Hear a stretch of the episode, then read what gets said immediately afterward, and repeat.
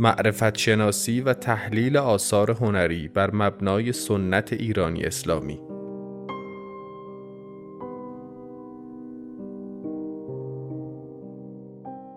مدرس دکتر اسماعیل بنی اردلان.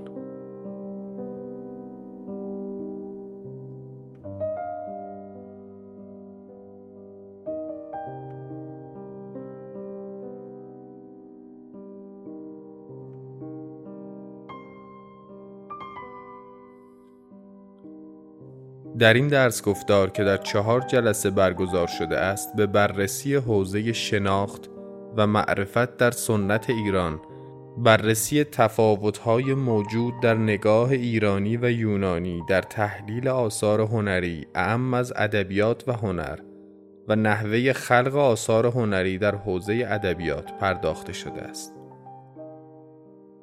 در بحث معرفت و شناخت آثار هنری توجه به این امر که تعریف واجه ها در دوران مختلف و در حوزه های گوناگون متفاوت می باشد بسیار حائز اهمیت است. به عبارتی تعریف واژگان هنر و زیبایی از گذشته تا به امروز تغییر کرده و همین امر ضرورت توجه به دوران و حوزه مورد بررسی را دوچندان می کند.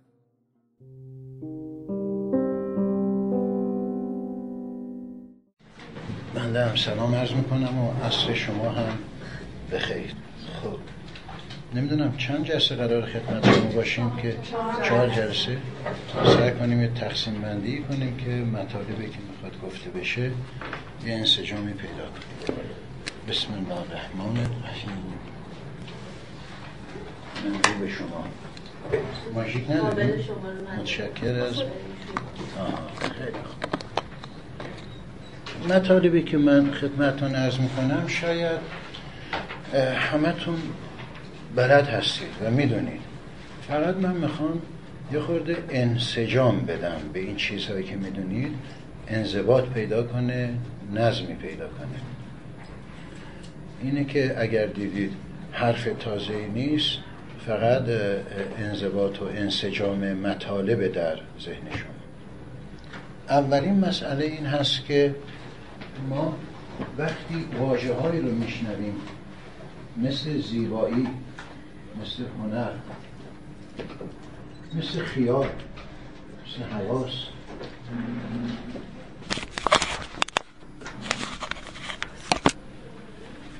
خب واجه هایی که الان قاعده اینا رو بارها ما شنیدیم. این واژه ها رو خیلی میشنویم ولی وقتی بخواهیم خودمون راجع به اینا صحبت کنیم معمولا خیلی منظم و مرتب صحبت نمی کنیم. خب. یکی اینه یکی ما دو نوع بحث داریم. یکی در, در حوزه مدرن صحبت می‌کنیم یک بار داریم از یه دنیای دیگه حالا یا کلاسی اسمشو یا داریم از ایران صحبت می‌کنیم خب اینا رو هم با تفکیک کنیم که اینا اگه تو هم برن دیگه هیچی گیر ما نمیاد از نظر دانش و معرفت. اولیش اینه که بدونیم وقتی این واژه ها رو میگیم در این دنیا یه معانی داره در اینجا یه معانی دیگه ای داره. باید تشخیص بدیم که داریم از چی صحبت می‌کنیم.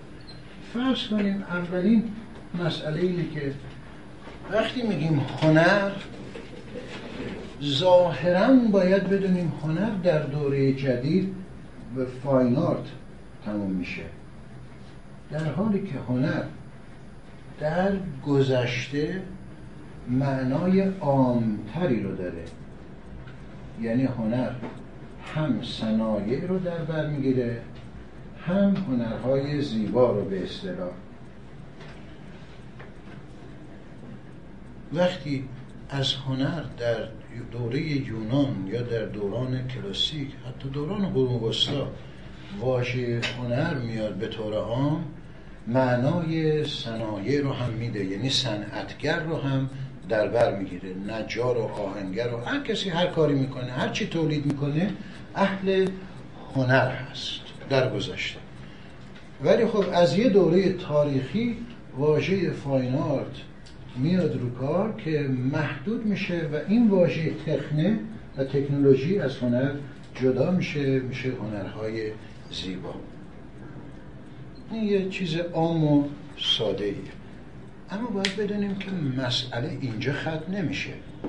خود حقیقت هنر هم با این دوران تفاوت داره. یعنی حتی اگر اینها رو هم در نظر بگیریم این واژه وقتی ما با این واژه روبرو میشیم در ایران اینو ترجمه می‌کنم به فارسی به صنایع مستظرفه یا صنایع ظریفه. اینو بهش میگن صنعت اینو بهش میگن مستظرفه یا ظریف. یعنی معلومه که هنوز دارن مثل قدیم فکر می‌کنن که فاین آرت حتما آرتش که همونه شامل صنایع میشه و هنر. اون یکی هم به معنای ظریفه. بعدا کم کم واژه تو فرهنگستان تغییر پیدا می‌کنه. میشه هنر پیشه. کسی که هنر رو پیشه خودش قرار میده. بعدا دیگه دانشگاه تهران که راه میفته فاین آرت میشه هنرهای زیبا. که میگیم رشته دانشگاه تهران رشته هنرهای زیبا. به معنای امروزی را میفته ولی همچنان محتوا هنوز ما دقیق نمی‌دونیم داره چی پیش میاد. حالا کم کم خود این واژه رو واژه آرت رو باز می‌کنیم که چی؟ این یه بحث ساده و ابتدایی خود واژه زیبایی هم باید بدونیم که وقتی این واژه رو به کار می‌بریم اصلا از چه دورانی داریم صحبت می‌کنیم؟ چون یه تفاوتهای اساسی و اصلی تو این واژه هست. این واژه رو امروزه بهش میگیم استتیک. استتیک از همون استایس میاد به معنای حس و حواس. واژه زیبایی استتیک که میگیم زیبایی شناسی به معنای حس و حسیات برمیگرد یه تفاوت هایی در معنای زیبایی و هنر در دوران مدرن و سنت ما وجود داره. اون تفاوت های یکیش اینه. اولا زیبایی در سنت ما امری است مستقل از ما. در دوره جدید زیبایی وابسته است به من یعنی سوژه یا ذهن. این تفاوت اول. اما یعنی چی این تفاوت؟ وقتی میگیم زیبایی در دوران در سنت ما به معنای امر خارجی است و متحقق در بیرون و اینکه در دوره جدید وابسته به ذهن و سوژه هست یعنی چی؟ خب این تفاوت خیلی بزرگه. اگر بخوایم اینو یه خورده باز کنیم باید بگیم که در سنت خودمون اول بعد در یونان. در سنت ما زیبایی یعنی این که کل موجودات اصلا موجود کائنات همه از زیبایی برخوردارن. منظور اینه. تمام موجودات از زیبایی بهرهمندن هر موجودی. ربطی به منم نداره. اما در دوره جدید موجودات بهرهمند از زیبایی نیستند. بسته به حواس منه. حواس من وقتی مقابله مقابله پیدا می‌کنه با عالم وقتی من مواجه میشم با عالم در من از طریق حواس احساساتی برانگیخته میشه. انفعالاتی در نفس من پیش میاد باعث میشه که من لذت ببرم سرخوش بشم خوشم بیاد. اسمش می‌ذارم زیبایی. زیبایی از ناحیه من افاده میشه به بیرون. من اگر اینا رو نگم زیبا زیبا نیستم. این از کی شروع میشه؟ از دوره ای که به اصطلاح کانت آغازگر این نوع نگاهه. خب اینم به این راحتی نیست. یک کتاب مفصل نقد قوه حکم کانت مفصل در مورد اینکه زیبایی چگونه subjective هست و ذهنی است. بحث می‌کنه. پس این یه فرق. فرق دوم این هست که زیبایی در سنت ما در ذیل متافیزیک یا وجود شناسی مطرح میشه. زیبایی منفک و مستقل از بحث وجود نیست. نمی‌تونه باشه. و زیبایی با اخلاق هم بفرم زیبایی با اخلاق هم نسبت داره. زیبایی اصولا با بحث معرفت درگیره در سنت گذشته. ولی از یکی از مباحث و افتخارات دوره مدرن اینه که زیبایی کم کم به استقلال رسیده و مستقل شده. خودشو از بحث اخلاق و از بحث وجود خلاص کرد.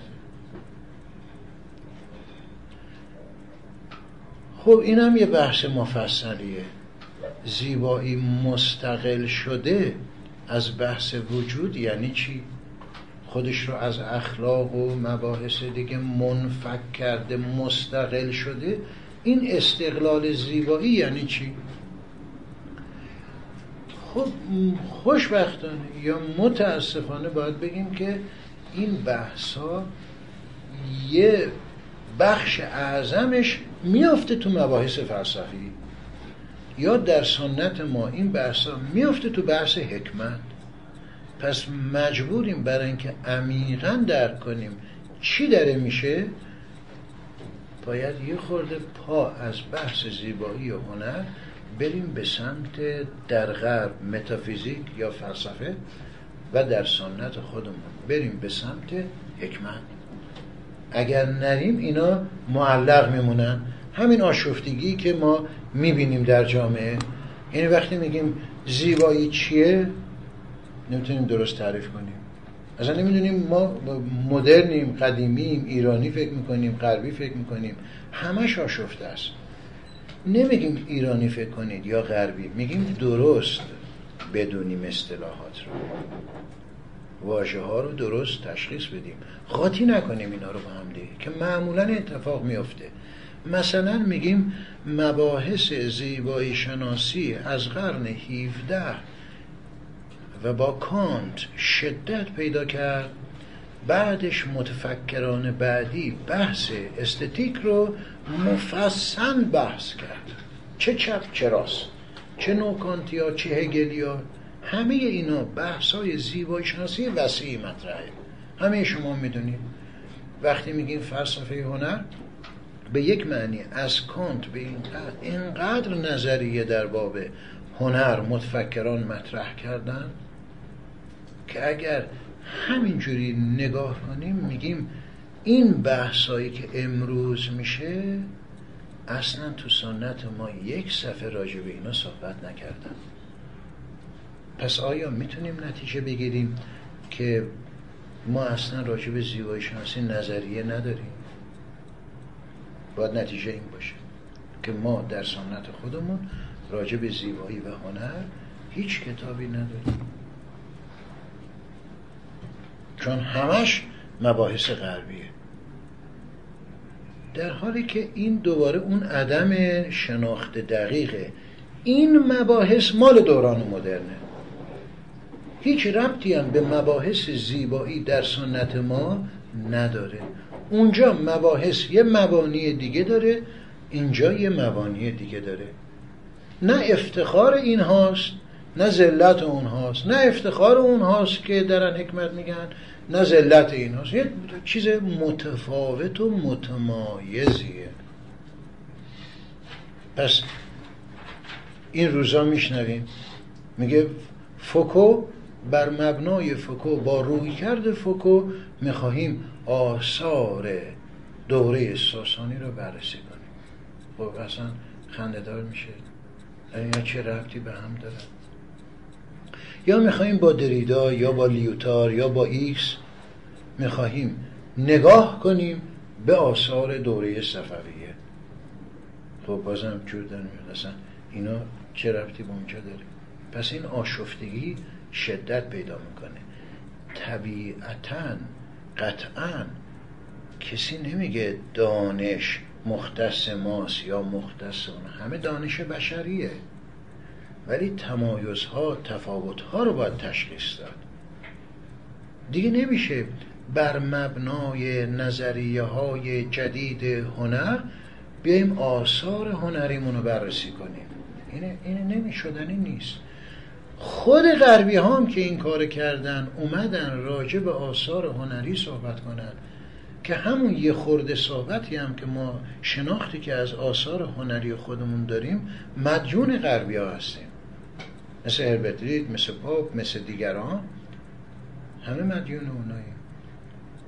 اما اونها با اینکه خیلی خوب هم این کارو کردن خیلی هم تلاش کردن ولی واقعا تحلیل آثار هنری ما نیست. یه بخشش درسته یه بخشش اشتباهه. چرا؟ برای اینکه اون از یک نگاهی از یک دریچه نگاه می‌کنه که نمی‌تونه کامل هنر ما رو بررسی کنه اینکه آیا غرب رو بشناسیم مفید هست؟ صد درصد. دانشی کسی نمی‌تونه انکار کنه. اگر ما شیوه ها روش ها نوع بحث ها دعواهایی که در هنر معاصر هست در مباحث استتیک هست قطعا لازمه که بشناسیم. و خیلی جا ممکنه ازش استفاده کنیم برای تحلیل آثار خودمون. اما باید آگاهانه باشه. نه اینکه همونو برداریم بیاییم یهو آثار خودمون رو نقد کنیم. این یک گرفتاریه که سالها ما دوچارش هستیم به خاطر این آشفتگی که در بازار استتیک یا هنر وجود داره. خب پس اولا اولین تفاوت در این است که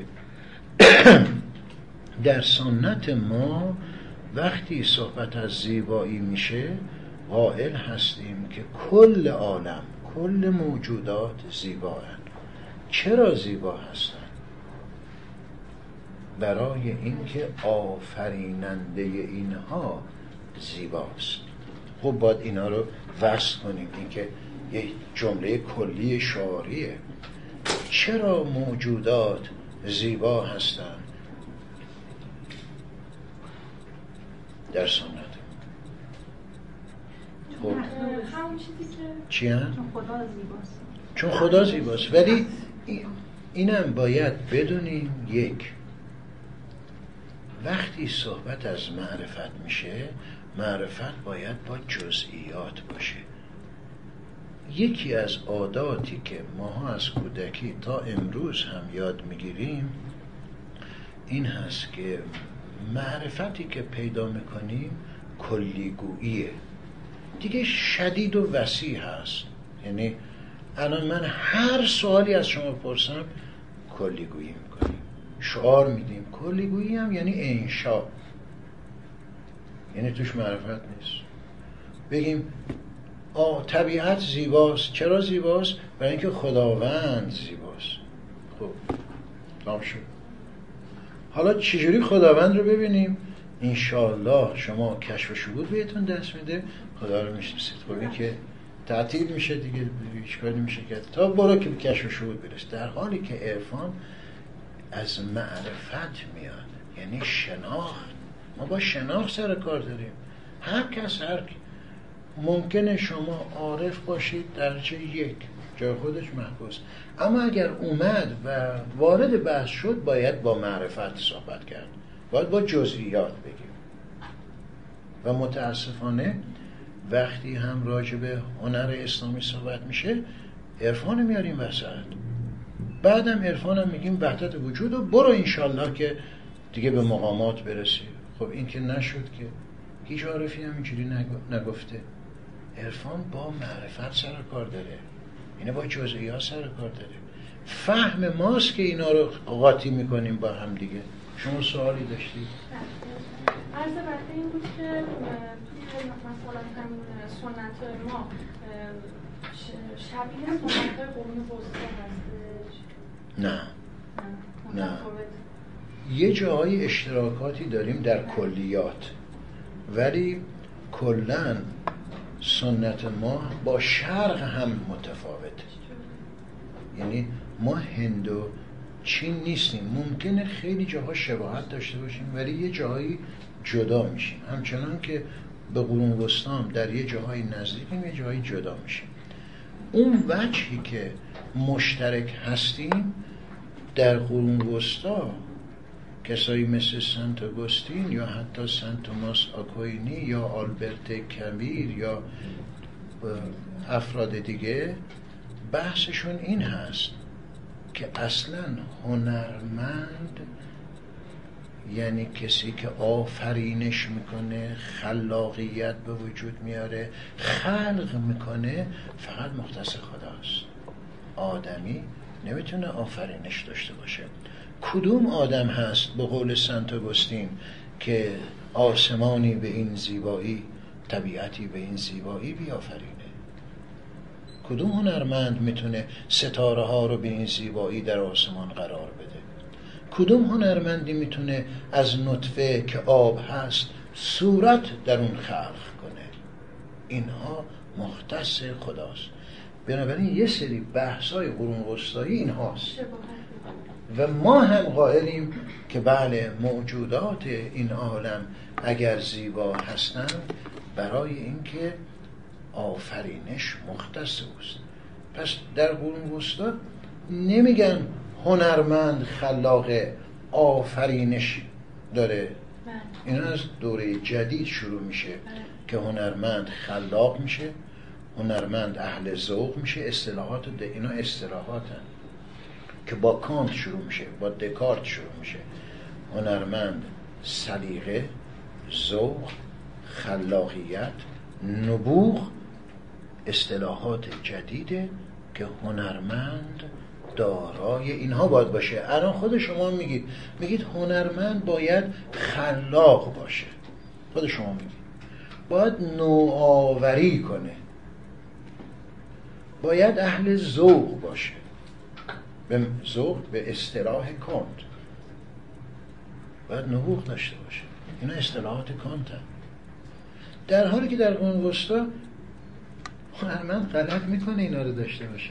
اصلا هنرمند اینا رو نداره. اینا مختص خداونده. هنرمند کی؟ اهل نبوغ است اتفاقا باید از نبوغش بگذره از خلاقیتش بگذره از سلیقش بگذره از ذوقش بگذره باید اینا رو بذاره کنار فانی بشه از خود به هیچ برسه تا هنر در او جلوه اینا وجوه مشترکیه که ما با اون داریم حتی از نظر افلاتون هم هنر و هنرمند کسی است که از عالم دیگه ای متاثر میشه و زیبایی برای افلاتون این دو واژه اون و کالون. کالون به معنای زیبا این به معنای موجوده. در یونانی میگن اون و کالون.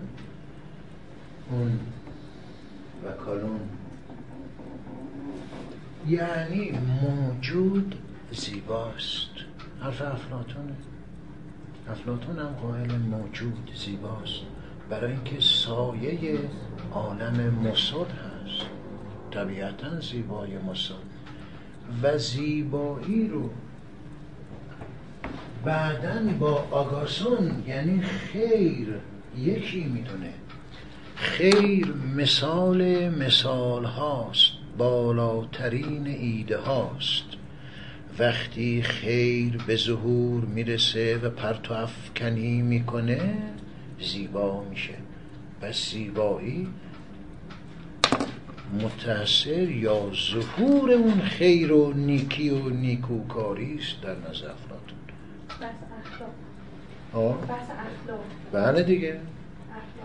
و اخلاق رو هم باید معنی کنیم. که استم الان تمام واژه ها همین گرفتاری ما همین واژه هاست. شما یه واژه اخلاق میگی و نمی‌دونم منظورتون بله. کدوم اخلاقه؟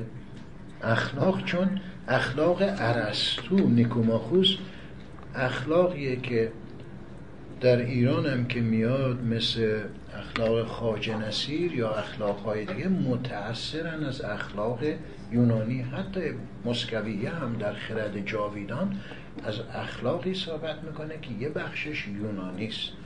باید اینا رو تمیز بدیم. اخلاق مدرن با اخلاق ارسطو خیلی فرق می‌کنه. اینها از هم دیگه تمایز دارن. برگردیم به بحثم پس معنای زیبایی با اون چه که امروز داریم میگیم تفاوت می‌کنه. از نظر ایرانی ها موجود و موجودات و کائنات.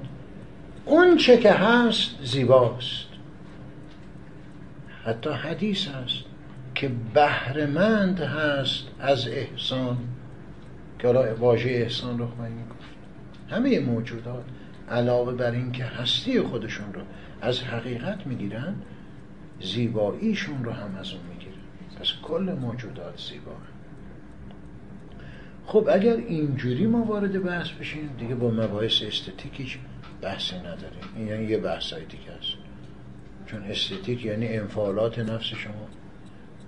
یعنی الان همینجوری ما از این خوشمون میاد از اون بدمون میاد از اون این قشنگه اون زشته این زیباست اون زیبا نیست. ملاکش چیه؟ من خوشم میاد. احساسات ماست هیجانات ماست انفعالات ماست. اینا که ربطی نداره به سنت ما. دومین مسئله مسئله وجود هست در دوره جدید که با دکارت شروع میشه بحث وجود با بحث معرفت یکی میشه. دیگه بحث وجود شناسی با بحث معرفت شناسی یکی میشه. زیبایی هم در حوزه معرفت شناسی مطرح میشه. در حالی که زیبایی در سنت گذشته با وجود منفک از وجود شناسی نیست. اینا تفاوت اصلی هم.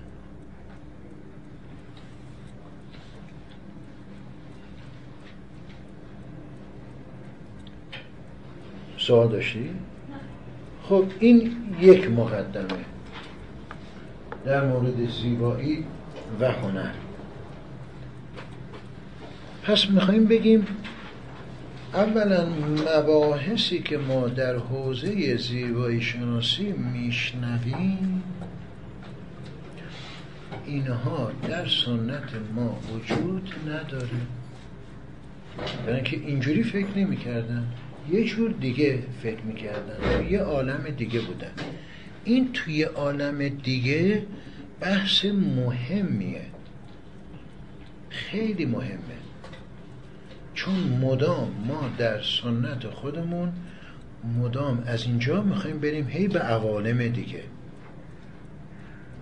اینو باید سر در بیاریم. اون چی هست؟ برای اینکه وقتی میگیم عالم دیگه یه مثال ساده بزنیم. بودلر میگه که هنرمند کسیه که باید مجددا از روی اراده یعنی اراده کنه که بره به دنیای کودکی. حرف بودلره حالا نمی‌خوام وارد تفسیر این جمله بشم. ولی به یه معنی بزرگ مهر حکیم هم این حرف رو زده در سنت ما. گفته دنیای کودکی متمایز از دنیای ما. چه تمایزی داره؟ ما نمی‌تونیم کودک باشیم. چون دیگه آلوده شدیم. گرفتار شدیم. در دنیای کودکی اگر ورود پیدا کنیم اولا غم نان وجود نداره. هیچ کودکی به فکر روزی و غم روزی خوردن نداره. اصلا براش مهم نیست. بهش بگیم نگران نیستی گرانی زیاد شده.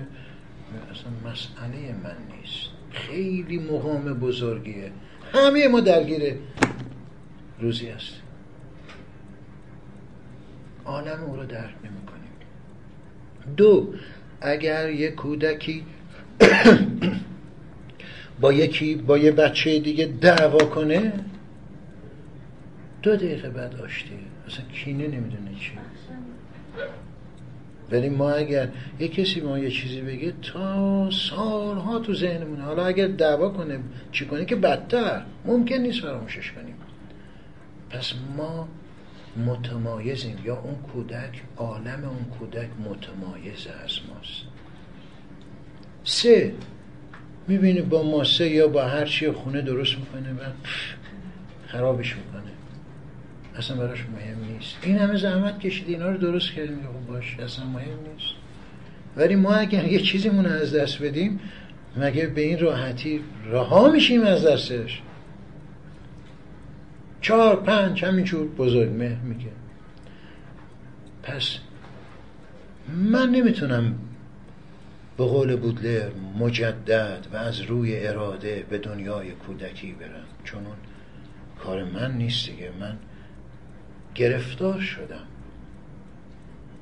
چگونه میشه بریم به اون عالم؟ کار راحتی نیست. کار ساده نیست. برای همین تمایز داره. همینجا به شما پیشنهاد می‌کنم. یک کتاب خوب هست بعدها حتما از روی ذوق. یک بار نه دو بار نه. اگر زورم برسه میگم پنجاه بار صد بار به قول ایشون این کتاب بخونید. عشق گوش عشق گوشواره. ده تا هشت تا نمی‌دونم نه تا. مروری بر مقالات پراکنده آقای قاسم هاشمی نشاده یه مقاله توش هست به اسم هنر عارف بودن.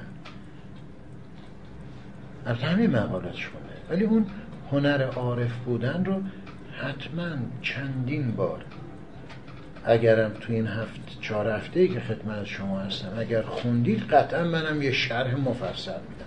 اگر نخوندید که ما باش کاری نداریم. ولی اون کتاب اون مقاله رو بخونید چون ما چاپ شده. هرمس چاپ کرده پارسا پیارسا چاپ کرده. نه سه سال چهار سال پیش چاپ کرد. عشق گوش عشق گوشواره. الان نمی‌خوام دیگه وارد اون کتاب بشم. جز کارهای آخر عمرش هست چون بعد از اون یه کتاب دیگه نوشت به اسم راه ننوشته.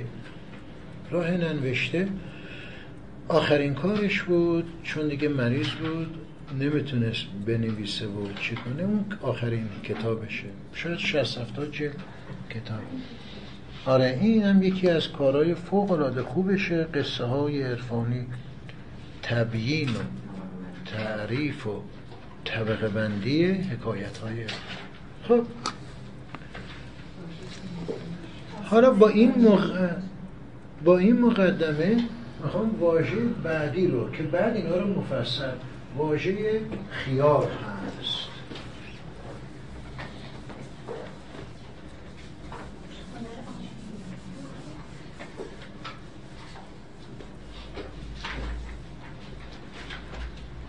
این واژه هم شما خیلی میشنوید واژه خیال رو حالا اگر بپرسم این واژه خیال چی هستن؟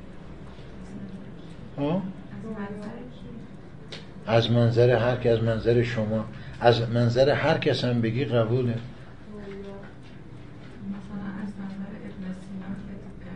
خب. آره. معنای تحت لفظش این میشه. بعد شما صورت هایی رو که از بیرون می‌گیرید بعدا می‌تونید خیال کنید. وقتی که اون نیست اون شی نیست. و اینم کامل نگفتی. ابن سینا اینجوری نمیگه. ولی تقریبا تو این مایه هاست دیگه چی؟ دیگه؟ بگو میشنویم. خیال به دو دسته متصل و متصل تقسیم اینه کی میگه؟ این مشایون فکر می‌کنم میگم من از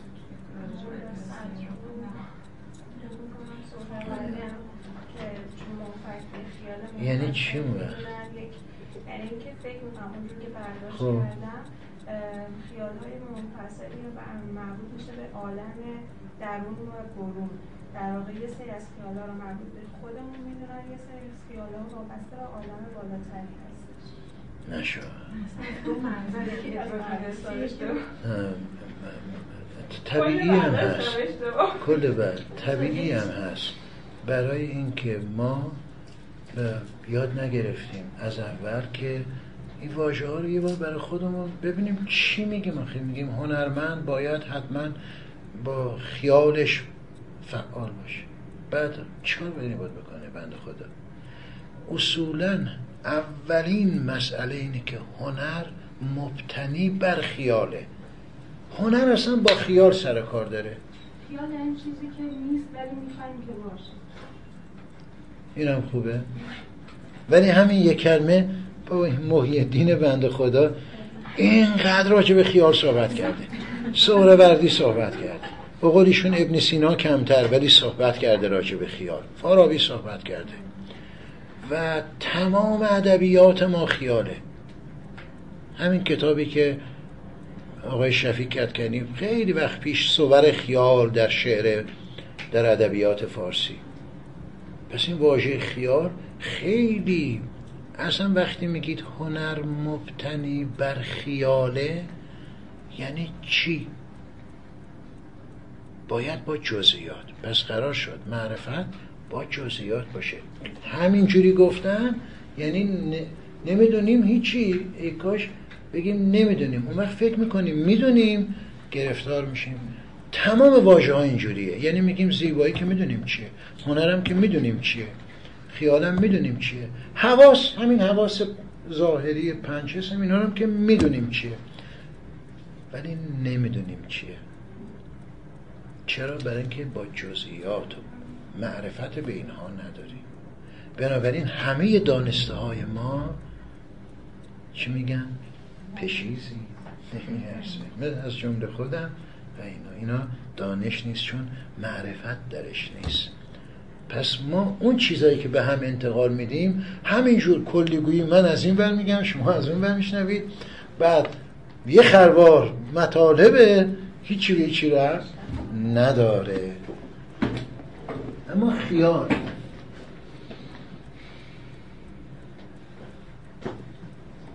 اولین کار هر واژه‌ای رو که میشنوید یه خورده توی فرهنگ نامه ها اولش به چرخیم ببینید چی میگه. فرهنگ ده خدا چی میگه؟ ما این چی میگه فرهنگ های قدیمی تر چی میگن؟ جای دیگه چی میگن خیال؟ مادر عربی چیه؟ تو انگلیسی چی بهش میگن؟ خود این ما رو کم کم آشنا می‌کنه چون می‌خوایم با جزئیات بدونیم. حالا معنی فارسی چی میشه خیال؟ پندار درسته؟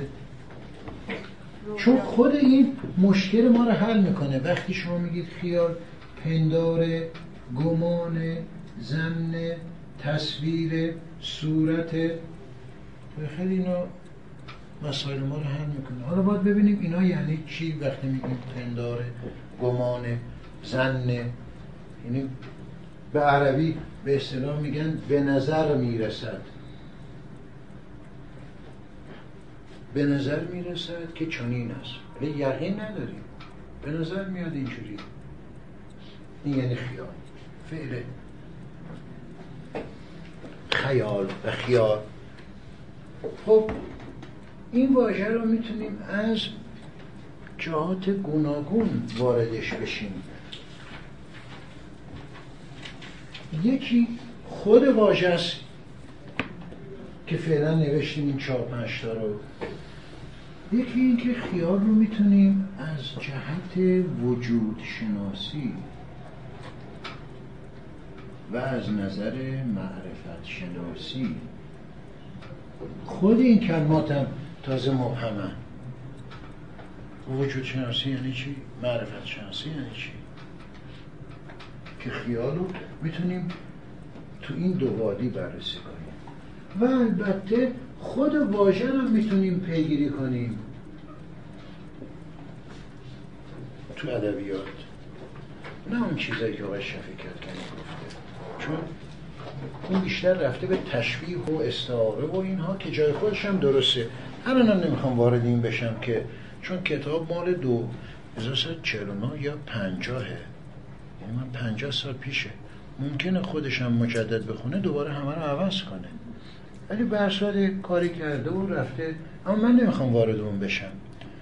خود واژه خیال یه تکاشو از یه جهت ادبی من دنبال کردم. یه جهتش هم اتیمولوژی دنبال کردیم. کسی این واژه تو انگلیسی تو فارسی تو لغت های یونانی چی کار داره می‌کنه؟ فانتزیا کلمه فانتزی رو شنیدید؟ فانتزیا یونانیا به خیال میگن فانتزیا بعد شده فانتزی. این چه رفتی به خیال داره؟ فانتزی بعدا خود شما کلمه فانتزی هم شنیدید. فانتاسیا که ابن سینا ترجمه می‌کنه. همون کلمه فانتزیا رو به کار می‌برن از یونانی. فانتزیا چی هست؟ فانتزی چیه که امروز میگید شما؟ یه فیلم فانتزی دیدیم. اصلا فانتزی برای کودکان خوبه. چی هست که خوب هست؟ گاهی اوقات ما با همدیگه ارتباط داریم. زبان همدیگر هم متوجه میشیم. ولی فیلم واقع اصلا توی عالمی برای خودمون هستیم. مادری که صبح بچهش می‌خواد بفرسته میگه پسر سعی کن پسر خوبی باش. اونم میگه چشم مادر من حتما پسر خوبیم. حالا از مادره بپرسیم این خوب باشه یعنی چیکار باید بکنه؟ میگه من چه بدونم از اون بچه هم بپرسی که میگه می‌خوام خوب باشم بگی حالا چیکار باید بکنی خوب باشه؟ میگه من چه می‌دونم. ولی هر دو هم حرف همدیگه رو می‌فهمن. هر دو هم متوجه شدن. قول هم میدن خوب باشن. اما نمی‌دونن خوب چیه. چون این خود مادره نمی‌دونه که وقتی میگه خوب باشه یعنی چیکار بکن یعنی دعوا نکنه تو منصه خب دعوا کنه چه اشکال داره؟ چرا بده؟ خب بچه با دعوا بکنه پس بد نیست. خود اینم نمی‌دونه. این ما مدام با هم دیگه در ارتباطیم با هم دیگه صحبت می‌کنیم با هم دیگه رفت آمد داریم. کلی هم حرف می‌زنیم ولی هیچ معنی نداره این حرفا. چون اصلا نمی‌دونیم اینا چی هن به هم دیگه میگیم. این شده وضعیت ما. طبیعیه که از تو اینا نه هنر میاد بیرون نه تکنولوژی میاد بیرون نه صنعت میاد بیرون نه آدمی میاد بیرون نه چیزی بیرون نمیاد. چون اصلا ما یه زبان خاصی داریم فاقد معانی. همه ما صبح تا غروب مثل خیال این خیالاتی شدی. خب خیالاتی شدی یعنی چی شده؟ نه اون می‌دونه نه ما. هر دو هم میگیم بله متوجه شدیم خیالاتی شدیم. اگر همین رو دقت کنیم که خیالاتی شدیم یعنی واقعی نمیگیم. پس خیال یعنی غیر واقعی. همین رو دقت کنیم خیالاتی شدن یعنی چی شدن؟ خیال بافی می‌کنی. خب خیال خیال رو مگه میشه بافت. خیال بافی یعنی چی؟ همین رو اگر دقت کنیم می‌تونیم کم کم خیلی مسائل رو متوجه بشیم. خب من حالا یه کلیاتی میگم از خیال. تو با معانی مختلف با اصطلاحات مختلف فعلا به اجمال آشنا بشیم تا بعد اینو وسعتش بدیم. اولیش اینه که این تقسیم بندی تقسیم بندی معروفیه در سنت عرفانی. من نمی‌خوام خیلی وارد مباحث انتظایی خیال نمی‌خوام بشم که خستتون کنم. ولی معمولا اینجوری تقسیم بندی می‌کنن. میگن انسان بعد میگن عالم ناسود بعدش میگن عالم ملکوت بعد میگن عالم جبروت بعد میگن عالم لاهوت. بعضی هم اسامی دیگه می‌ذارن میگن اله اینو میگن مثال مطلق. این ملکوت رو بهش میگن مثال مقید یا خیال مقید. این هم بهش میگن عالم شهادت یا عالم ما انسان همه این مراتب رو داره. جامع جمیع این عوالم انسان. یعنی همه ما همه این عوالم رو می‌تونیم داشته باشیم. برای همین انسان رو اینجا نوشتیم که جامع جمیع این مراتب انسان. دوباره اینا اصطلاحات دیگه به کار می‌برن. مقام احدیت مقام واحدیت. میگن مقام غیب و غیوب بالا رو. دوباره میگن مقام اعیان ثابته. مقام ظهور اسما و صفات. اسامی مختلف داره. اسامی مختلف داره ولی موضوع فعلا بحث من نیست. اون چیزی که می‌خوایم الان باش درگیر هستیم اینه. یک معنای خیال که محی الدین میگه و بعد شارحان میگن مفصل این هست که همه عوالم خیاله. این وجود نداره. به قول هندیا مایاست. یه توهم بزرگ.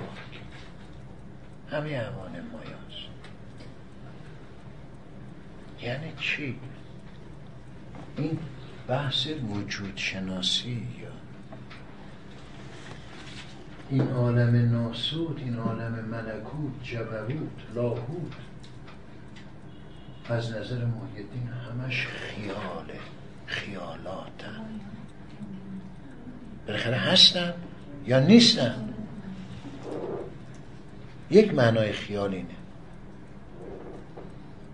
به اینا میگن حضرات خمس. معروف در سنت بهش میگن حضرات خمس. سرده؟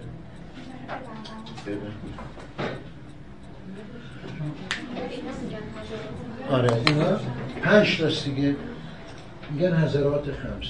بعضیا مقام غیب هم این بالا می‌ذارن شش تا میشه. بعضیا اینو حذف می‌کنن اون پنج تا رو میگن.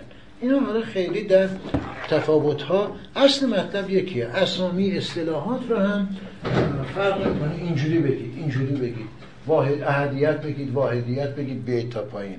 اسما و صفات بگید اعیان ثابته بگید. ولی باید بفهمیم اینا چی درست شد؟ خب. وقتی که ما میخوابیم خواب می‌بینیم. خواب تو خواب جدی هستیم. حالا یا خواب بد یا خواب خوش. اینجوری نیست که وسط خواب دیدن بگیم فرانی جدی نگیر خوابه. نه جدی گرفتیم تو خواب. دعوای یا جنگ یا هرچی هست یا این ور خوشی شادمانیه موقعی که خواب داریم می‌بینیم همه چیز جدیه. وقتی بیدار میشیم بگیم ای بابا همش خواب بود. راحت شدیم. اما خستگی یا نشاد یا شادمانیش یه خورده در ما میمونه. ولی میگیم چی؟ میگیم خواب بود. یعنی هیچ و پوچ بود؟ نه یه چیزی بود. اما بیدار که شدیم این خواب بود حضرات یعنی حضور. ما الان تو اینجایی تو این دنیا هستیم. به این میگن ناسود یا, شهادت یا عالم ملک. دنیا ما تو این دنیا هستیم. حضرات یعنی حضور داریم. ما الان اینجا هستیم حضور داریم. من الان بیام به شما بگم که در دنیا بچه ها اطلاع دارید که خورشید هست. میگید خب یعنی شما معلومه. ما خودمون می‌بینیم. بیام بگیم ستاره هست آسمان هست سرما هست فصول هست. هر چی بگم شما میگید من خودم هستم تو این دنیا دیگه. همه رو دارم می‌بینم. چیزی نیست. این ما اینجا حاضریم. ما اینجاییم اگر از اینجا بپریم اینجا می‌فهمیم خواب بود. مثل خواب. از اینجا بیایم به این عالم بالایی. ما می‌بینیم ای بابا چه خوابی بود. ما چقدر جدی گرفتیم. اما الان برای ما واقعا جدیه. برای ما این آدم همه چیز جدیه. دعواها چه همه همین مشکلات همینه که همین آدم واقعیه. هست جدیه. اصلا شوخی بردار نیست. حالا من اگه برگردم بگم تو خواب هستیم برای ما این نیستش. این آدم نیست. وجود نداره. برای ما این عالم نیست. این عالم هست. برای اینی که میره اینجا فرض کنیم کسی که میره اینجا اینجا خواب بود نیست تمام شد. فقط اینجا خستگیش مونده. اگه تو دنیا بسته به اینی که چیکار کرده وقتی از خواب بیدار شد اینجا بیدار شد می‌بینه اوه چقدر روحش خسته است. چه خوابی دیدیم ما. اگرم خوب بوده که خواب خوش اونجا روحش انبساط داره. حالا سختی کار اینه که تمام ادبیات ما تمام فرهنگ ما تمام بزرگان ما درن زور می‌زنن. ما رو از اینجا پله پله ببرن به کجاها. در حالی که بعدم همشونم میگن. همشون میگن. از ابن سینا گرفته سهروردی گرفته.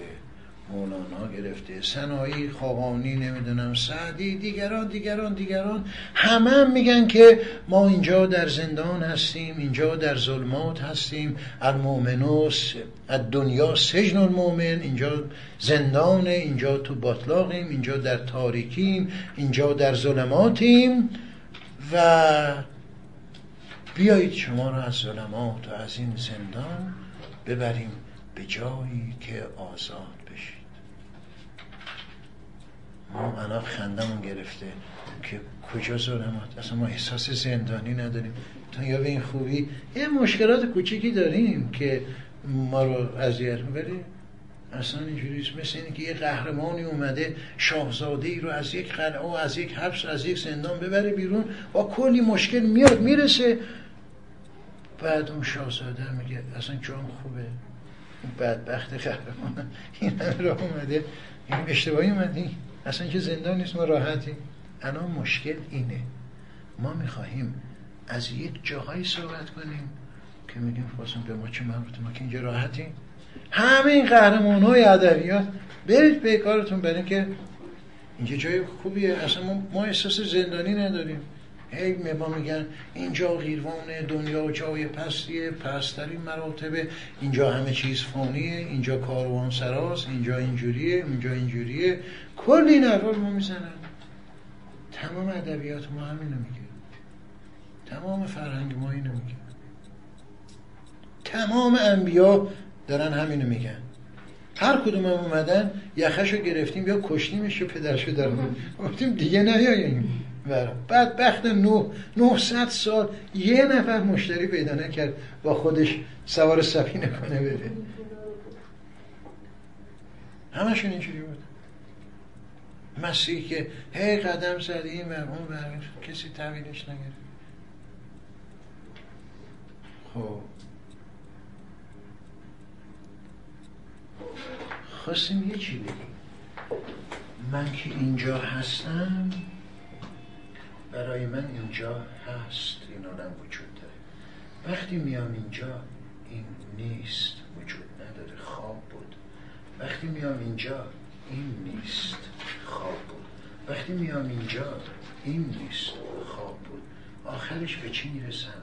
که چیزی نیست. جز خداوند هیچی نیست. فقط خدا هست فانی میشم می‌فهمم که اصلا آفرینشی نبود. همش یک توهم بزرگ بود. اونجا به دیدار حقیقت میرن چیزی نیست. اینو میگیم خیال. شما معنی کردید پندار. درسته؟ یعنی ما فکر می‌کردیم پندار می‌کردیم. به نظر میآمد که اینا هست. فقط صورت ها هست. تصویرها. مثل خواب یه سری تصویر برای ما صورت. ولی خواب اصلا نبود. نمی‌دونیم ما تو خواب با کی داشتیم می جنگیدیم کجاها رفته بودیم؟ یخه هم نگرم گرفته بودیم. بیدار میشیم. نیست. چی شد؟ چی؟ از اینجا هم که میریم به بعدی فهمیم. یه خواب بود. بعدی هم یه خواب بود. تا اونجایی که متوجه میشیم لیس دار غیره دیار. جز اون هیچی اصلا نبود. و ما پدر خودمون رو در آوردیم که تو خواب کلی بی خودی جنگیدیم. این یه معنای خیاله. پس یه بار میگیم خیال میاییم تو این وادی ها که به قول محی الدین عربی و شارحانش همه چیزهایی که فکر می‌کنیم هست نیست. جز وجود حقیقی و خداوند. انسان کامل یا انسان همه این عوالم رو در وجود خودش می‌بینه. و به اونجا می‌رسه که تمام وجودش پر از خدا میشه. دیگه هیچی نیست. این انسان کامله این مهام نبی و ولی و اوسیا و غیره و غیره است. این در وجود همه ما هست. منتها ما تو این خواب اول موندیم. و به قول پیامبر الناس نیام فاذا ماتو فانتبهوا. مردم تو خوابن. وقتی مرگ اومد بیدار میشن یعنی وقتی مردیم یه روح برپا بلند میشه. بعد میگه اه چه خواب بدی دیدم. منتها دیگه دوباره بعد می‌تونه برگرده تو خوابه. شما دوباره می‌تونید برگردید تو خوابتون بگید نمی‌خوایم دیگه دعوت. دیگه برگشت نیست. در اصطلاح متشرعون بهش میگن عالم برزخ. در اصطلاح عرفا بهش میگن خیال و خیال مقید یا مثال مقید که بعد مفصل بحث خواهیم کرد. یعنی حقیقتی که از این بالا میاد اینجا که میاد جسم پیدا می‌کنه. همه ما جسمی ماده از اینجا که میریم بالاتر صورت داره اما زمان نداره ماده نداره. یعنی اینجا آزادتر میشه. صورت هست. عالمی هست که روح مثل خواب مثل خواب. شما وقتی میخوابید اصلا معلوم یک آنه. یهو میرید پاریس یا مشهد یا کربلا هر جالا دلتون می‌کشه. یا؟ ولی واقعا رفتید. و برمیگردید. چطوری میرید؟ در خواب. در خواب شما میرید. خیلیش هم بعدا اتفاق میفته. اون چیزایی که تو خواب دیدید بعدا در این عالم اتفاق میفته. یعنی شما فیلواقع رفتید به اینجا در خواب. و خیلی جا سیر کردید. بیدار که میشید؟ زمان اصلا چی بود؟ چجوری رفتید تا مشهد؟ در یک آن رفتید اومدید. پس عالم مثال مقید یا خیال مقید صورت درش هست. مثل خواب شما میرید همه کارم اونجا انجام می‌دید. ولی ماده نداره. مقید به زمان نیستید. به قول معروف عده و مده نداره. نه زمان داره نه مدت داره نه ماده داره. این این مرتبه اشراف داره بر این. این مرتبه هم اصلا صورت اینجا نیست. ارواح کلی هم. بالاترش اسماء و صفاتن کلماتن بالاترش غیب مطلقه. حالا از اون بر بیاییم. یکی بود یکی نبود غیر از خدا هیچی نبود. همیشه همین جوریه جز اون هیچی نیست. پس این همه ها ظهور خود او بود. مثل تابوس پرشو باز کرد پرشو ببنده. جز اون هیچی نیست. منطقه اون رو نمی‌بینیم این پر و رنگ ها رو می‌بینیم. بعد میگیم چه رنگی چه پری. خود اصل مطلبه کو. اصل مطلبه رو نمی‌بینیم از اون ور اگه بخوایم بیاییم اینجوری میشه. خداوند در این حدیث هم معروف حدیث قدسی است به اصطلاح. حدیث قدسی با وحی یک تفاوت داره. در وحی جبرئیل نازل میشه حقایق به پیامبر میگه. در حدیث قدسی پیامبر میره بالا پیش خدا با حرف می‌زنه. تفاوت در رفت آمده. حدیث قدسی بنابراین مهمه.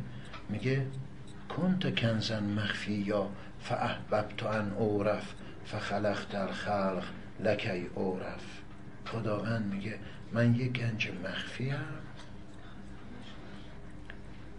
دوست دارم. اول میگه دوست دارم. فاحببت. اول دوست داشتن چون بعدا مهم میشه این باشه فاحببت ان اورف. دوست دارم شناخته بشم. معرفت بعدشه. فخلقت الخلق خلق کردم مردم رو لکی اورف برای اینکه شناخته بشه. به عبارت ساده تر اینجوریه. در داره ضبطم میشه. به عبارت ساده تر برای تقریب به ذهن نعوذ بالله منظورم این نیست. برای اینکه تصوری پیدا کنیم خداوند کوچولو شده اومده در همه ماها مخفی شده. ما یه کار داریم. اینو از مخفیگاه بیاریم بیرون. اینو به اصطلاح در سنت ما بهش میگن حسن. حسن در ما مخفی است. ما باید بیاریمش بیرون. چطوری بیاریمش بیرون؟ با عشق. تنها این اصل مطلبه. انقدر باید نازشو بکشیم حرفشو گوش بکنیم انقدر براش بدهیم که این بیاد بیرون. وقتی اومد بیرون ما دیگه نیستیم. اونه. همه این عوادم میره کنار. ما هم با او دیگه به دیدار او میریم. پس از اون برم که حساب کنیم میشه همین. کل ادبیات ما آثار هنری ما یا معرفت در سنت ما منظور این هست. که در این مدتی که ما در این آدم هستیم چگونه می‌توانیم یوسفی که در وجود ماست مسیحی که در وجود ماست حقیقتی که در وجود ماست حسنی که در وجود ماست اینو بیاریمش بیرون. نجات و خلاص فقط در اینه. راه دیگه آرامش وجود نداره. این جوهر تفکر ایرانی. بفرمایید. ببخشید من بتونم این تقسیم بندی حضرات خمسه خمس. این اثباتش به چه گونه حالا مثلا الان شما میاد اینو به من میگید این طبقات وجود داره. چگونه اثبات میشه کرد که هست؟ من چگونه بدم اون بله. اون لاهوت پس از اینو به چه دلایلی ایمان بله این یه بحث اساسی این همون اون مثالی که زدم کودکی. بعد بگیم چطور کودک واقعا غم روزی نمی‌خوره؟ نمی‌خوره. چطور کینه نداره؟ نداره. چطوری از همه چیز میگذره؟ میگذره. اصلا براش مهم نیست. ولی من نمی‌تونم اون عالم اونو درک کنم. درسته؟ نمی‌تونم. ولی چرا تمام الان این حرفایی که ما زدیم تا اینجا و اینکه گفتیم در وجود همه ما اوست و باید اون بیاد بیرون کاری که ایرانی ها انجام دادن و این فوق العاده مهمه و باید بهش توجه کرد. خیلی اساس بحث ما اون جوهر بحث ما که دنبال خواهیم کرد اینه ایرانی ها یه راه پیدا کردن برای اثباتش. فلسفه نگفتم. چون گفتم با حرف نمیشه. بلکه از طریق هنر ما رو با اینا آشنا کردن. پس کل ادبیات ما یه جور رجوع به حقیقت. ادبیات ما معارف ماست. نه ادبیات شعر و غزل و اینا نیست. ادبیات طریقی است که ایرانی ها انتخاب کردن. که ما رو از این زندان و این قفس اون زندانی رو آزاد کنه. از طریق هنر به واسطه هنر. پس هنر کارش در سنت ما کشف حقیقته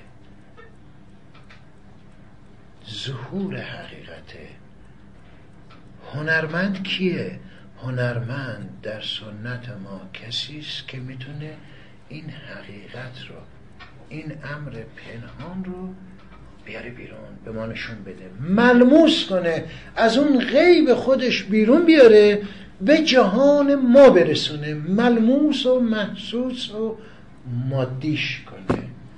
احسن به این هنرمندی که بتونه این کارو بکنه. و این نبوغ بزرگ ایرانی ها که مختص سنت ماست این توانایی بوده. یونانیا رفتن به فلسفه بافتن فلسفه گفتن. موجودین هست باید منطق بخونی باید اینجوری بری باید اونجوری بری. کلی همه که نمی‌تونن فلسفه بخونن. اصلا راست حرف شما. حالا بگیم به خلایق بگیم که خلایق می‌دونید حقیقت چیه؟ بیاید یه پنجاه سال فلسفه بخونیم. این که نمیشه. اما ایرانیا راه قصه حکایت روایت و هنر رو انتخاب کردن. امروز هم جهان به این نتیجه رسیده. بهترین نوع تعلیم تعلیم غیر مستقیم. اون هنر است. از طریق هنر میشه آموزش داد تعلیم داد. این سوالی هم که شما میفرمایید من هیچ دلیلی برای اثبات ندارم. اما از طریق آثار هنری خصوصا در رأس ادبیات معماری نگارگری یا هنرهای دیگه. از اون طریق می‌تونم به شما وارد کنم. ببینید شما رو وارد کنم به این عوالم.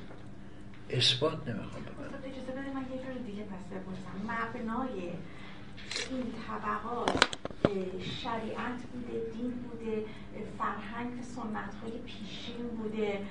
به هر حال این طبقات از یه جایی آورده بله بله. از کردم این حضرات خمس رو محی دین دو به, به, به اجمال میگه بعدا شارها منظمش می‌کنن. درست شد؟ این که در باور ایرانیان پیش از اسلام هم اینها به طور اجمالی وجود داره.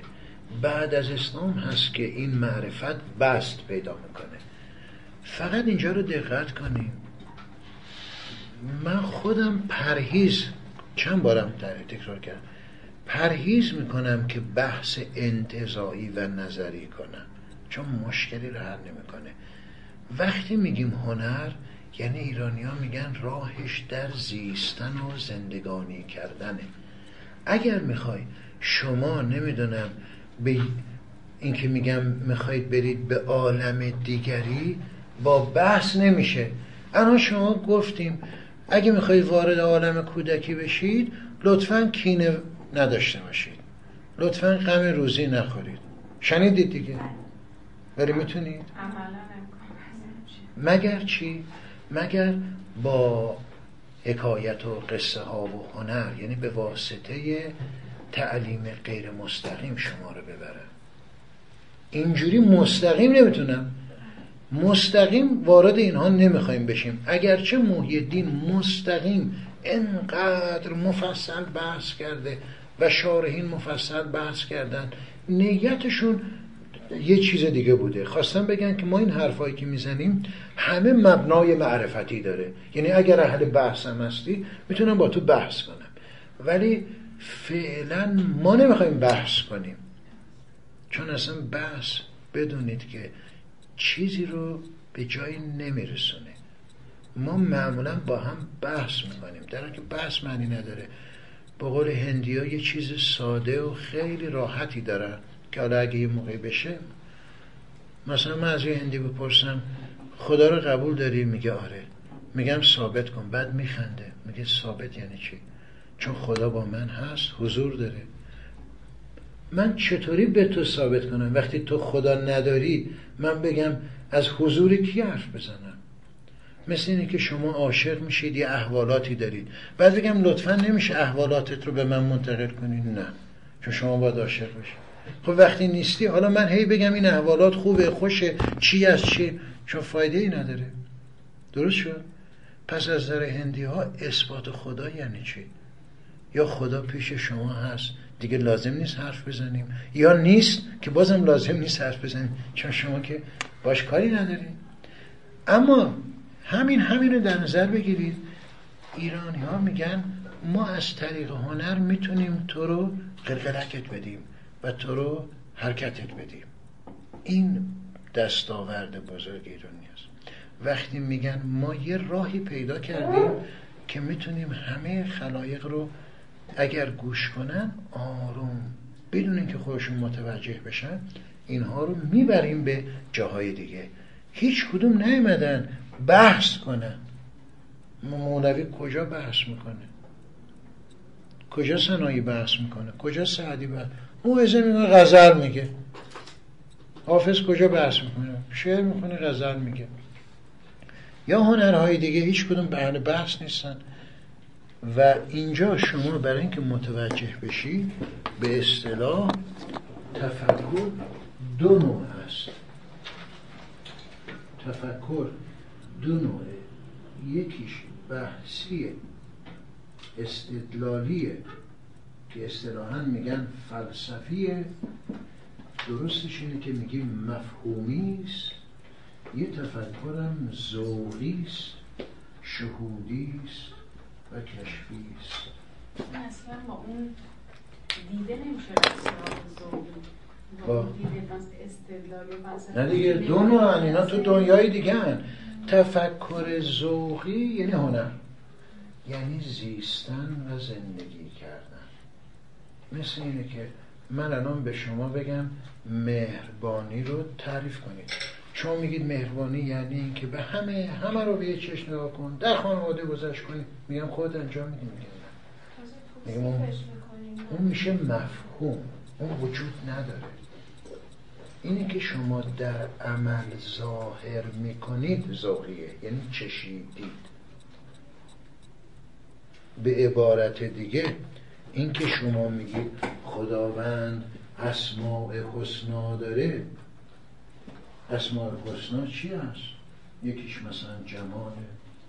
همینجور می‌تونید بگید رحمت کریم مهربان چی چی؟ یه خربان می‌تونید بگید. یعنی چی؟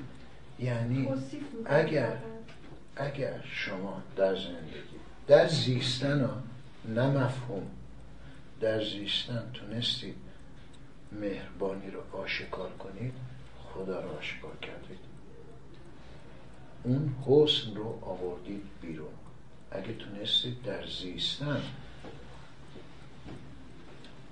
کریم باشید سخی باشید نمی‌دونم وفای به عهد داشته باشید فلان چی داشته باشید یعنی کی آشکار می‌کنید؟ یعنی حسن رو دارید میارید بیرون. پس شما هنرمندید. به معنای عام لفظ برای اینکه در زندگی و در زیستن شما حقیقت رو دارید میارید اینو بهش میگن هنر. به معنای عام. کاری که نبی یا ولی انجام میده به قول زرتوش پندارش گفتارش کردارش نیکه. یعنی سر تا سر اسماء.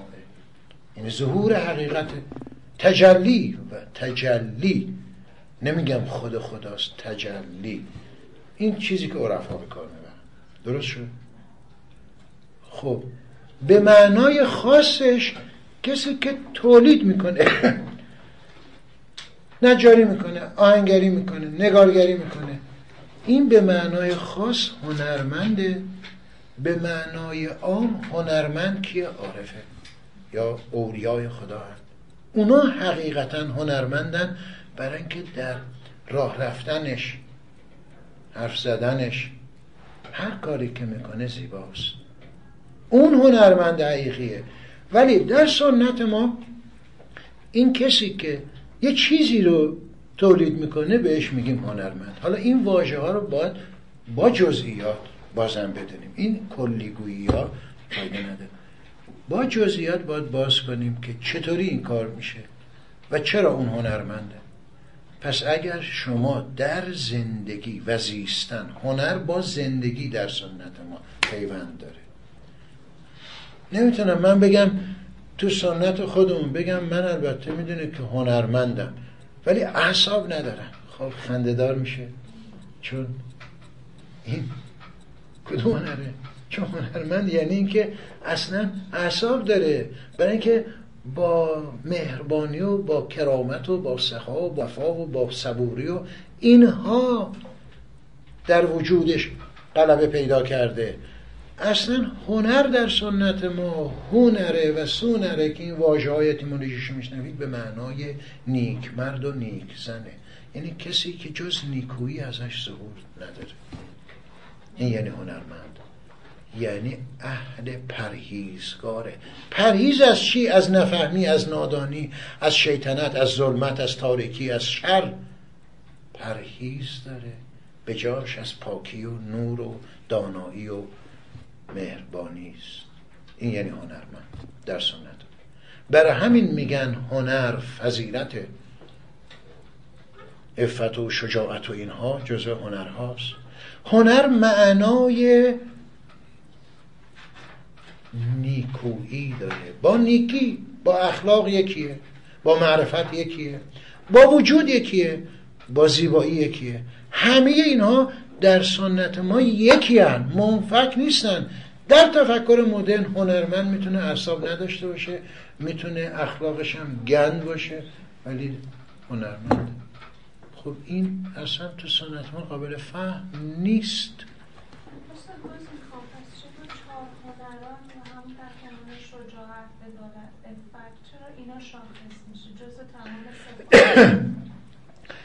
برای اینکه البته این چهار هنران رو یکی از معانی هنره اصلش عرض کردم. هنر یعنی کسی که می‌تونه حسن رو اون گنج رو بیاره بیرون. اون کسی که می‌تونه گنج رو بیاره بیرون کیه؟ عاشق. درست شد؟ یعنی کسی که بتونه دوام بیاره. چون دو بار بره سر وقت گنج گنج یه دونه نیش بزنه در رفته. باید بتونه صبور باشه. باید فراتر از عقل باشه چون جاهای کم میاره. مثل ایوب. اینقدر سر به سر این خدا می‌ذاره که آخرش یه جا میگه من دیگه نمی‌کشم. همین اندازه. پس کار راه ساده ای نیست. اون معنای حقیقی هنرمندونه. که اون معنای ولی یه معنای دیگهش هنرمند. در سنت ما با اهل فتوت پیوند خورده. یعنی کسی که در شغل خودش هر شغلی هست هر کاری که تولید می‌کنه تو همه حوزه ها چیکار می‌کنه؟ حقایق معنوی رو تو کاراش وارد می‌کنه. مثل یه مثال ساده بزنیم. یه پیرزن تو روستایی یه ترمه درست می‌کنه. تکه های پارچه رو با وسته و پینه شبا میشینه با چه وضع اینو میدوزه؟ این ترمه از ترمه ای که کارخونه بزنه با پارچه اعلا شما میگید اون ارزش داره. کارخونه ارزش داره چرا؟ برای اینکه در اون ترمه رنج ها شوق ها شادمانی ها غم ها آرزوها امیال تو اون ترمه هست. اون ترمه رو زیبا می‌کنه. نه اونی که کارخونه می‌زنه. یا اونی که شما تون یه چیزی رو سرهم می‌کنید کلا برداری تحویل می‌دید چی است پس در هنر در سنت ما وقتی میگیم هنرمند هنرمند کسی که فراغها اجرانها شوقها دوست داشتنها صبوریهاش همه میاد تو این کار دستش. تو اثر هنریش منعکس میشه. اونا چی هن؟ حقیقتا. حسن رو میاره ملموس می‌کنه و محسوس می‌کنه. الله اکبر به قوله خواستم می‌خواد از ذهنتون. خب پس یک معنای خیال در هستی شناسی قاطی نکنیم این همه رو. همه این عوالم خیالن. یعنی فکر می‌کنیم که هستن پندارن گمانن. به نظر می‌رسد که این عوالمه ولی نیستن. این, این یه معنی خیاله. معنی دومش تو معرفت شناسیه.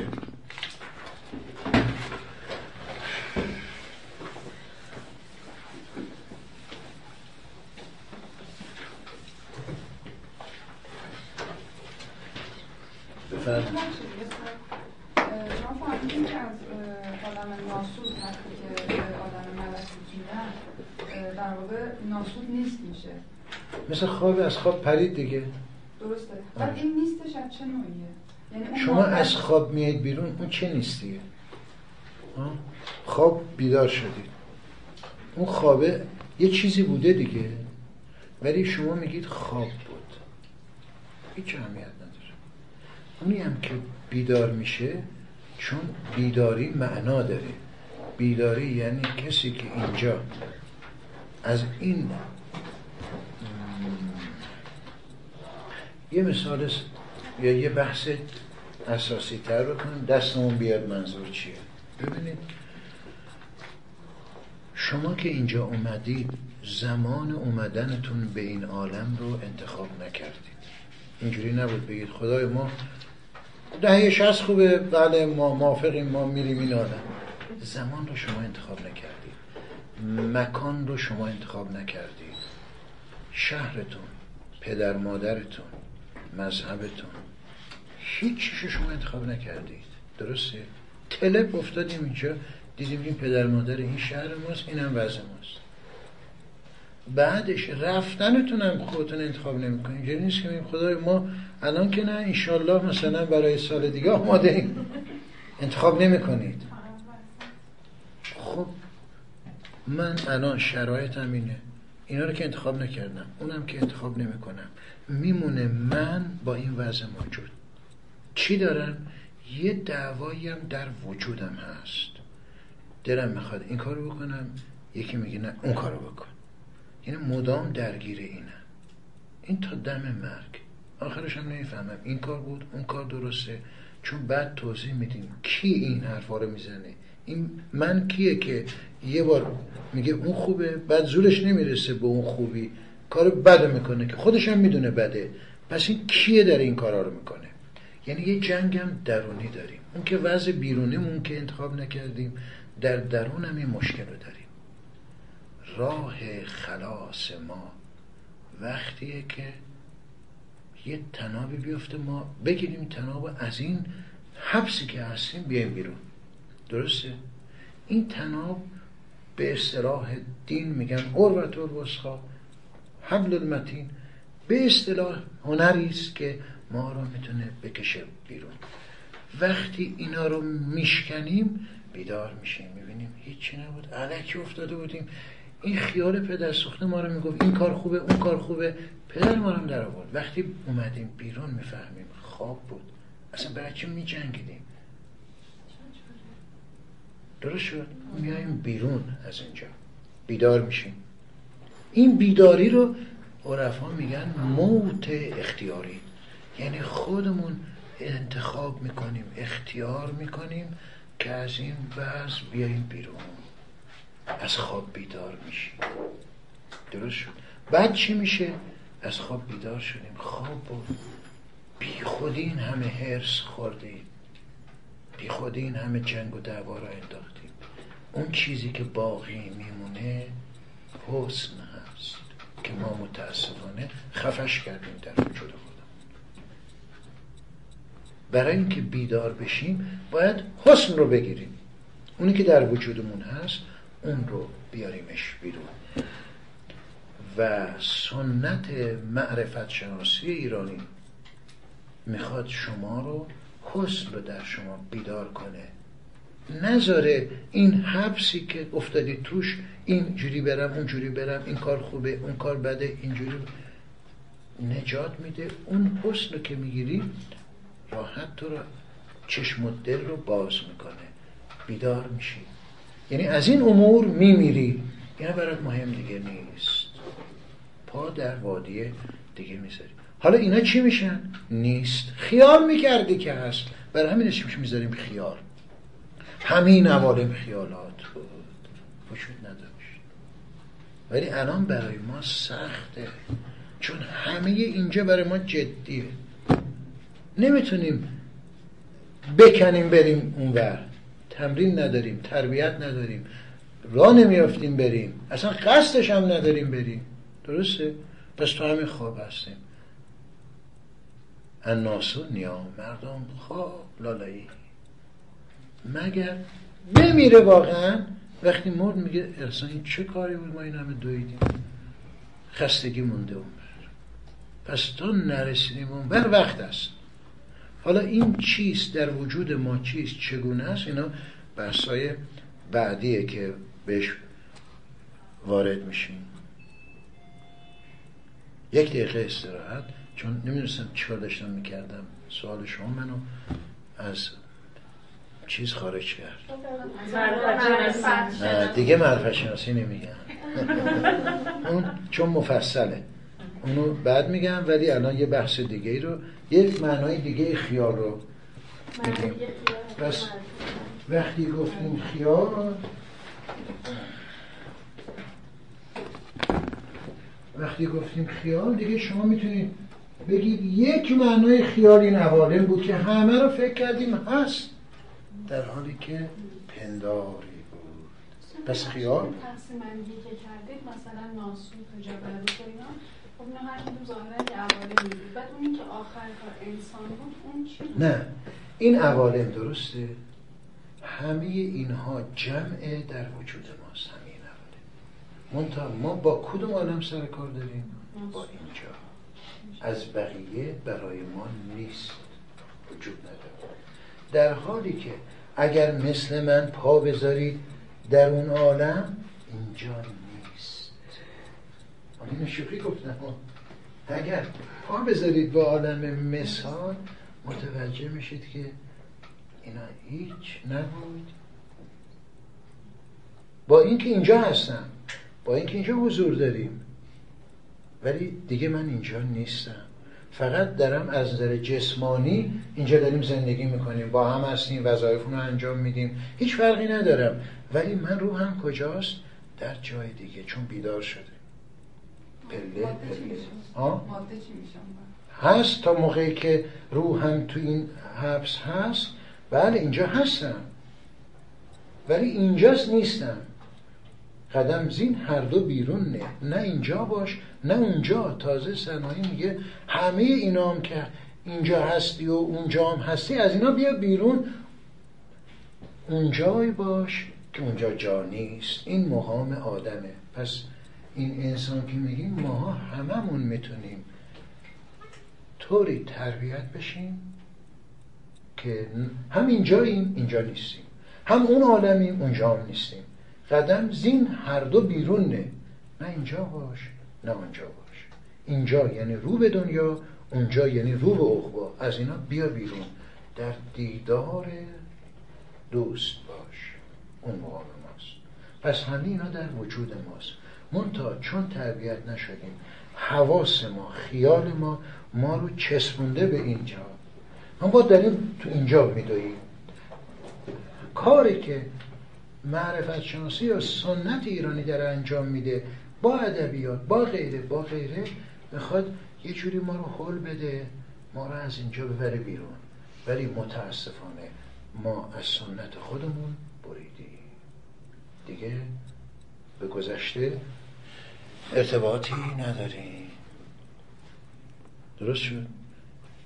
غربم نمی‌شناسیم که لاغل آویزان اونها بشیم موندیم این وسط.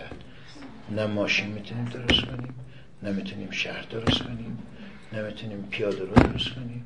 تا حرفش میشه میگیم ما ایرانی ها صاحب تمدن های بزرگ. تو عمل که میاییم نگاه می‌کنیم اروپایی ها چیکار می‌کنن؟ تقلید می‌کنیم خراب میشیم. مثل اول میگیم ششم ابتده بعد میگیم نه راهنمایی بعد میگیم آخرش هم گیج میشیم میگیم اصلا نه. بالاخره یه چیزی میشه دیگه. انا همه ما بالاخره تش یه چیزی میشیم دیگه. تا میشه به کارش ولی چی شد؟ نفهمیدیم نه دیگه؟ چون البته میگم چرا ما جهت بحثای دیگه ای داریم؟ چقدر وقت دارم؟ نیم ساعت. خب. نیم ساعت برای اینکه خستگیمون رفت بشه من یه تکه متن می‌خونم. بعدش دوباره یه چیزایی راجع به خیال میگم و این جلسه رو جمعش می‌کنیم.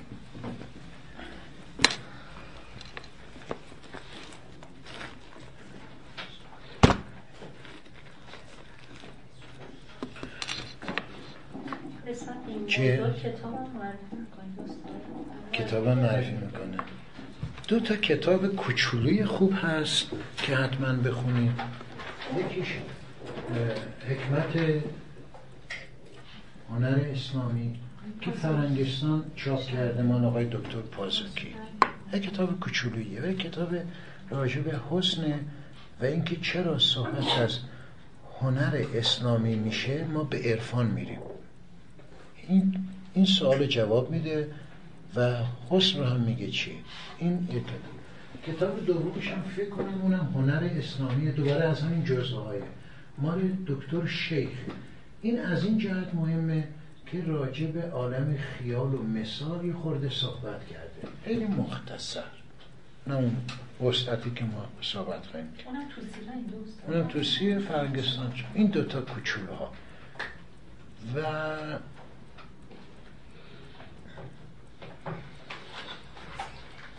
خود منم یه چیزایی نوشتم اگر کتابای منو پیدا کنید ها؟ مجموع مقالات هم آره یه کتابی هست اسم مجال آه یا رب این چه استغناست و قادرها. حاکمی این همه درد و چی هست و مجال آه نیست. مجموع مقالات ایران شناسی ده تا یا نه تا مقاله است. اگر پیدا کنید سوره مهر چاپ کرده بود. داره. نمی‌دونست آره یکیش هم اینه معرفت شناسی آثار صنایع ایران. جستجویی در معنای فن و هنر در سنت ما. البته مقالات متنوعی که که باید اونا رو خود منم نمی‌دونم کجا باید پیدا کرد.